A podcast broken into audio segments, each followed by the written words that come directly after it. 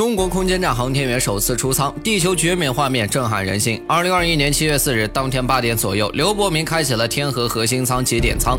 那一天，两名航天员的出舱任务之一包括抬升全景摄像机 A。我国宇航员们将会在首次舱外活动中安装延伸支架，这能很好的改善全景摄像机 A 的视野，为大家更好的展现太空之美。这些画面真的很美，你可以清楚的看到，在点点白云的覆盖下，地球犹如一颗蓝色明珠。但这有些奇怪，我的意思是，为什么背景看？看不到星星，这里为何一片黑暗？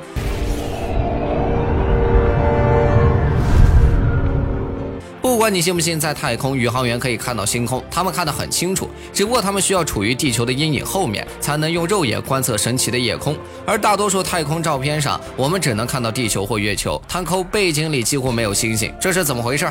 我注意到，这主要是因为天体反射的光线太强，再加上拍摄的曝光时间太短，从而导致星星无法在底片上显影。实际上，在地球，即使是白天也能看到星星，对他们只是被太阳的光掩盖住了。为了解释这些，我想举个简单单。的例子，就像停电的时候，我们点上一支蜡烛，在一片漆黑的环境下，它很明亮。一旦来电，蜡烛的灯光是不是就变得微不足道了呢？